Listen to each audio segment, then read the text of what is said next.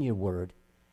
And Lord, that we can understand and clearly seek you and understand your word, your ways, your wisdom for every message, Lord. And this one today, I pray you anoint me to preach it for your glory and honor.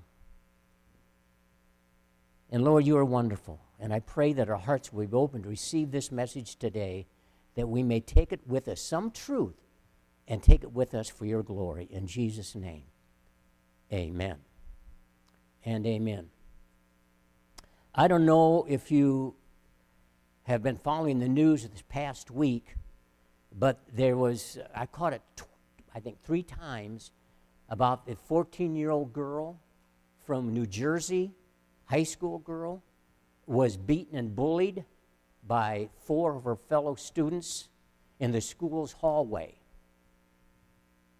with absolutely no basis for this beating or bullying. Absolutely none. And it seemed like almost immediately after this happened, this incident, it went online. It went everywhere. As a result, she committed suicide. Cyberbullying is increasing among teens today. Our technology, all you know, especially Mike back there, he knows I am so untech.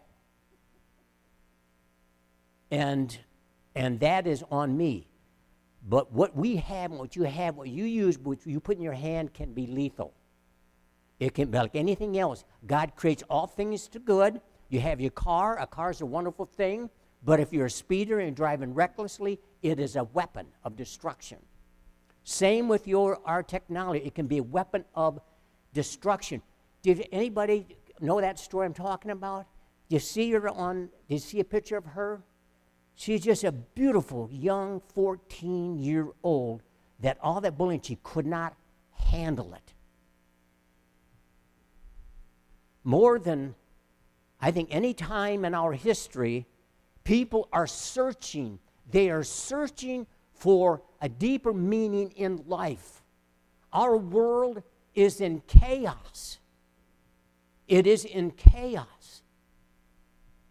And throughout this event of this little girl, let's stop and think about this. As you, as you follow the story, the school system had let her down. A lack of holding those bullies accountable let, had let her down. Common decency had let her down. Today we are facing an increased problem of persecution, of betrayal, of immorality. We are of lovelessness and lawlessness. It seems like it is escalating. And I'm not exaggerating. Just read, just follow your newspapers or the news or whatever, and it is really getting out of control in so many different ways. How many have heard of uh, Dr. David Osborne? He's an author, he's a professor, and he shared this quote. See if I can get it right. He said, Too often we use God to change our circumstances to try to change our circumstances. Thank you. While He uses us, He uses our circumstances to change us. See the difference? You see the difference? Now, we're going into Ephesians here, and we're going to be looking at Ephesians chapter 1. And as we look at Ephesians, we are reminded, we are reminded that we, we don't have to be held captive by worldly events and values because we have the supremacy of Christ. We have Christ to overcome them. You have Christ to overcome whatever you are going through in your life. But you need to seek Him, you need to apply Him in your lives. That is just, that's what Paul is constantly, his theme is in Ephesians and Philippians and, and other uh, books it's all about Christ and centering on Him and all that we do. My goodness, that man was in prison. And he's writing encouraging letters when he's in prison about he's content because Christ is in him. So, one example we have of his of his faith.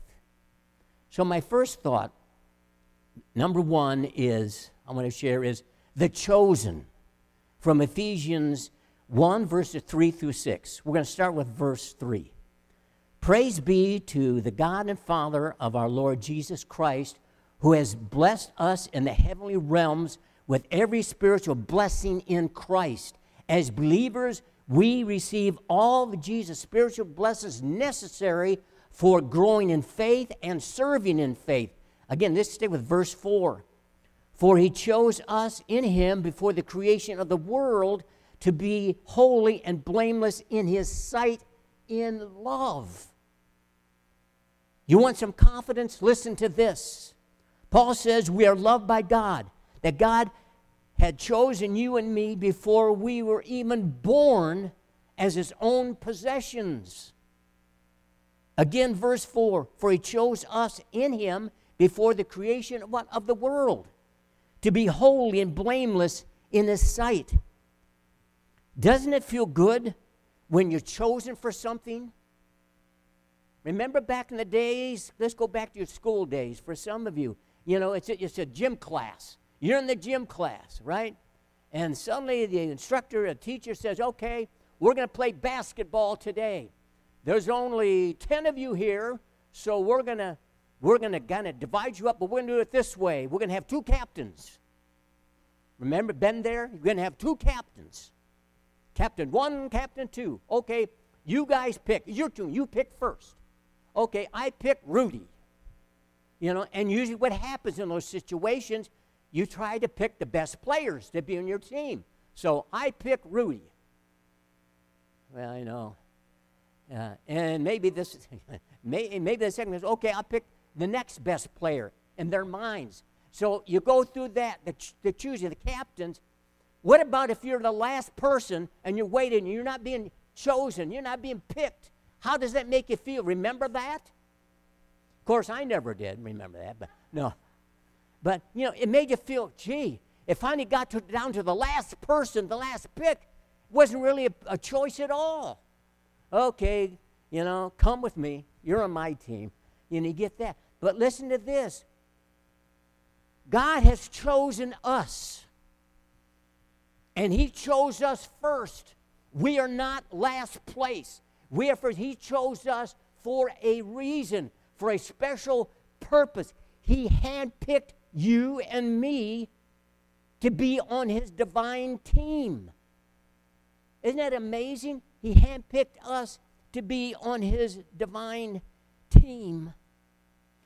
He has set us apart according to the word to be holy because, listen to this, because this can be important at the end of this message, because we are his sons and daughters in Christ. We are here doing spiritual battle in this fallen world. Listen, we were predestined for this moment. Hear what I said? We are predestined for this moment. Oftentimes, when the word predestination comes in the context of theology, we think of Presbyterians because their theology was on, on election and predestination and all those. I'm not getting into that. And I won't be swayed into getting into that. That's a, that's a kind of another different message. But we are predestined. This is our moment in time. This is your moment in time. God has called you here in your life. Okay? Okay. Verses 5 and 6. Again, He predestined us for adoption to sonship through Jesus Christ in accordance with His pleasure and will to the praise of His glorious grace, which He has freely given us in the one He loves. Predestined means basically to determine beforehand. Those who will respond to God's relationship with Christ, that makes them acceptable to God. We are, again, Paul would say, acceptable God. We are in his pleasure, in his, in his will, when we accept Jesus Christ as his Lord and Savior. That's Christianity 101. Okay? I'm going to get into number my second thought, the redeemed, verses 7 and 8. In him we have redemption through his blood, the forgiveness of sins in accordance with the richness of God's grace that he lavished on us with all wisdom and understanding. Jesus redeemed us sinners and made peace with us through his, what? Through his death, his blood shed on the cross. Redemption basically means forgiveness by recognizing that our forgiveness in Christ is a result of God's grace. We can respond, therefore, to his love with confidence. We have confidence. He died for us. We have confidence that we can respond to him in every area of our life with knowing that he is with us and knowing that he loves us. In all wisdom, the word says, in all wisdom and understanding. Verses 9 and 10. He made known to us the mystery of his will, according to his good pleasure, which he proposed in Christ, to be put in time's reach their fulfillment, to bring unity to all things in heaven and on earth under Christ. Verse 9 again, the mystery of his will means to unite all and bring all things in heaven and earth under Christ's authority.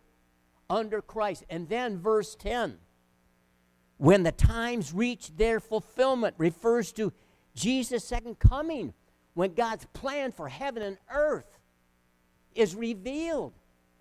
Listen, when Jesus Christ comes again, and he will come again, every single person Christian or non Christian, every single person on this planet will see and recognize Jesus as Lord.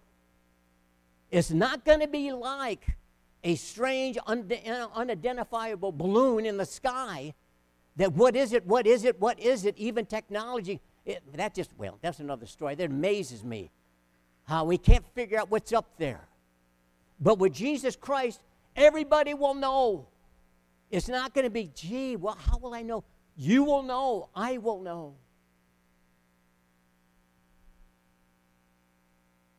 It's awful quiet in here. Okay, there we go. I'm going to close with my third thought the sealed. And I'm not referring to those crazy little things that swim in the water. That's not what we're talking about here here, the sealed. And we're going for Ephesians. And listen closely to this because this, I think, is very and very important for us to really grab a hold of. And, it, and we're looking at, uh, at Ephesians 1 13 through 14. And you, and you also were included in Christ when you heard the message of truth, the gospel of your salvation. When you believed, you were marked in Him with a seal the promised Holy Spirit, who is a deposit guaranteeing our inheritance until the redemption of those who are God's possession to the praise of his glory. The seal is more than an outward sign, it's an inward experience with the Holy Spirit. The Holy Spirit possesses us at conversion. We've talked about many, many times. When we become Christians, who comes and lives in us, church? The Holy Spirit. That's an automatic, that's a slam dunk. It is what it is. When we when we receive Christ, we're born again, the Spirit of God comes and lives with us. Verse 14 again. Who is a deposit guaranteeing our inheritance until the redemption of those who are God's possession to the praise of his glory. The Holy Spirit not only guarantees our salvation, but also our spiritual blessings now. His promises in the Bible now are for us, but also, also guarantees our eternal inheritance. So Paul is talking about now and he's talking about the future. He's talking about now or and also the future. We're sealed forever because we belong to Christ. Let me ask you a question. Ah, you think we're over. Not quite. Do you believe, now this is a very sincere, honest question, that many people have. Eh, believe me, they do. And I'm talking about not only people that are searching for Christ, but people in the chairs or the pews forever who have been Christians forever, they wonder can I lose my salvation? Can you lose your salvation? You're absolutely right. You can't. Now, I probably shouldn't say this, but I'm going to say it anyway. So I get in trouble, you guys are going to back me up. All right, all right.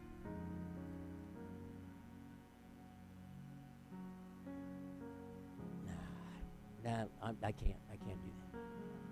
I better not. I better. Now you're probably what? I got you going. What? Well, there has been some discussion in the assemblies of God about you can lose your salvation. And I, being an inquirer, you know, that really didn't set well with me, but I want to do my research or whatever and what have you. And so I went to this certain individual in AG and said, Hey, I'm a little bit confused here about this belief. Can you enlighten me? And that person stammered. And I'm trying to, as he's stammering, I'm trying to pick up a vibe of what he's, what he's saying. It wasn't making any sense. So he's stammering around and says, Well, yes, said, but only, only in very rare circumstances. That didn't, I no, that didn't set with me. Said, Come on. There's got to be more than that. What is, you got, if you believe in something, then give me more than what you're giving me. Because they can't. Now, if you go online or whatever, and you pick out maybe your favorite pastor or whatever, I did this today, Jason. I did it last night. I went on some of, of the uh, theologians that I deeply admire. And every one of them agreed. I didn't do it because they agree with me. We all were in agreement no, you can't lose your salvation. How can you? If we are adopted, these scriptures tell us very clearly that we are guaranteed. We are, because we are what? God's adopted sons and daughters. So, are you going to kick your, your child out of the house because you have a disagreement? Are you not going to love them? Are you going to cast them out? And God's God's perfect love. He loves us perfectly. So when you become born again, when Christ, when you receive Jesus Christ as your personal Lord and Savior, you are sealed. You are sealed until the day of redemption. You are sealed now and forever and forever. Amen. It doesn't change. So maybe, and some people, really, and I can understand this, they feel maybe they're dry, they're, they're spiritually dry. And they'll say something like, I can't understand why I don't feel God. I don't feel His presence. I don't feel His power. I just don't feel Him. I, have I lost my salvation? No. You're just going through a dry period of your life. You haven't lost your salvation. Or people say, I've done this horrible sin in my life, this terrible thing I've done. I'm sure that God could never forgive me. That's not God talking, that's Satan talking. God will forgive you no matter what you do. Understand that. I think that's so important for us to really understand that we cannot lose our salvation. I've heard people say to me, well, what about so and so? I think I mentioned Billy Graham years ago, one of his closest friends. They were both evangelists. And as a matter of fact, I can't remember, I can't remember his name. I got part of it. I don't want, I don't bring that up. But anyway, and at that time, Billy and this guy were not only close friends, but they're kind of like in competition. I mean, in terms of their evangelistic crusades, whatever. And this man was very, very, very compelling. I mean, he was really, you know, when he, when he preached, you were on the edge of your chair. It's very powerful. But then he said to his friend Billy Graham, I don't believe in Christ. I don't believe in God. I don't believe what I preach is true. And so Billy worked with him for a long period of time, and that's how that man died. Now, you can ask the question. My, here's my response to all of that. He never had the Spirit in the first place. Only God knows the heart. He never had it in the first place.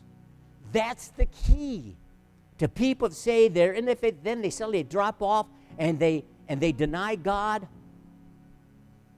Then I question where they were in the first place. That's all I can do. That's all we can do.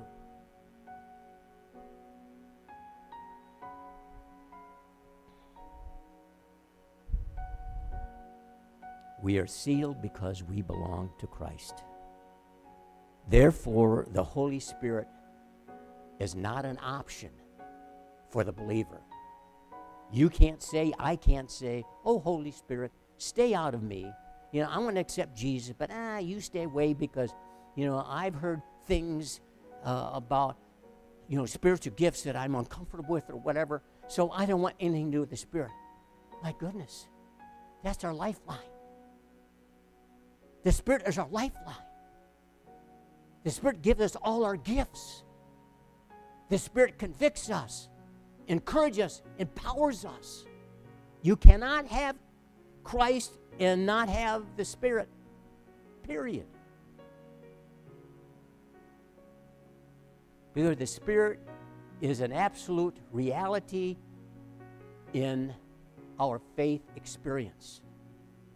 So, for those that are looking for more of the Spirit, and we need to probably talk more about that as God leads, about the Holy Spirit and the ministry of the Holy Spirit, you know, get into your Bibles. Get into Corinthians. Look up, if you have a concordance, look up the gifts of the Spirit. Do your own research. Get into it. Do your studies. We got, my goodness, we got all the tools in the world available to us. Get on your internet, get on Google it or whatever and you can come up with all the topics and study them. So many, so many avenues of learning that we have today that they never had in Jesus' day.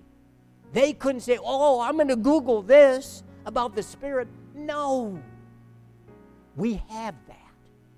Therefore, we have no excuse. None. Amen.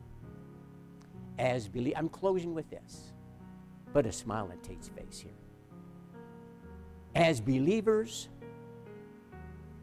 as believers, we are the chosen ones.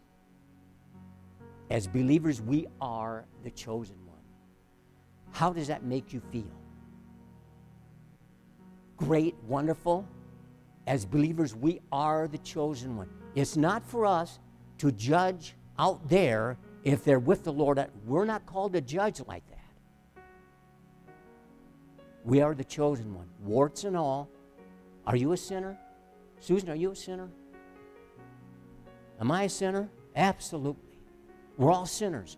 We all say things, do things we shouldn't do, whatever. We're all sinners. But we are chosen are saved. We are saved. Isn't that great? We can leave and say, I'm saved, I'm saved. I've got a wonderful feeling I have. That is really good. I can't sing, but I have Jesus in my heart. I can sing in my heart. Sing in your heart. Sometimes I think it's good for us just to take a moment or two and just say, Thank you, Jesus. Thank you, Holy Spirit, for being in me. Thank you. Sometimes I don't understand, I don't get it, but that doesn't mean that you're not in me. Show me more. That should be every Christian's calling. God, show me more. Show me when I'm right. Give me further revelation. Show me when I'm wrong. But show me and grow me. Jesus, we praise you and thank you. And I thank you, Lord, for the anointing of your Spirit. I thank you, God, that you have given us your, your Spirit. You've guaranteed our salvation through Jesus Christ. That the moment we receive you, Jesus, as Lord, you adopt us into your church, into your family, as sons and daughters in Christ. We thank you for that, Lord. And we thank you, Lord, that you will never leave us, you'll never forsake us. No matter how cool we are to you, no matter how distant we might feel from time to time, you will never leave us, you'll never forsake us. You'll always bring us back in time. And for that, we give you praise. And thank you, Holy Spirit, for being a gentleman. You never push us. You never push us. You give us revelation and you give us a choice to accept you, accept your will. Thank you, Father, that our salvation is not contingent upon our own abilities to save ourselves because we can't. That falls into your grace, it falls into your mercy. And so, thank you, Father, for your grace and your mercy. Thank you, Lord, that we can walk on this planet today with confidence and assurance that you're always with us. You never forsake us. You've redeemed us in Christ. As I thought of this message this morning, Lord, I was thinking of Christy and how she's walking with you right now. So we rejoice. I rejoice in her salvation. I rejoice in her final destination as she begins her eternal life with you. Oh God, you have planned for every every contingency you have planned for us. We need not fear. We need not be afraid. We need not be afraid of a God who loves us so, so unconditionally. In Christ's name, amen.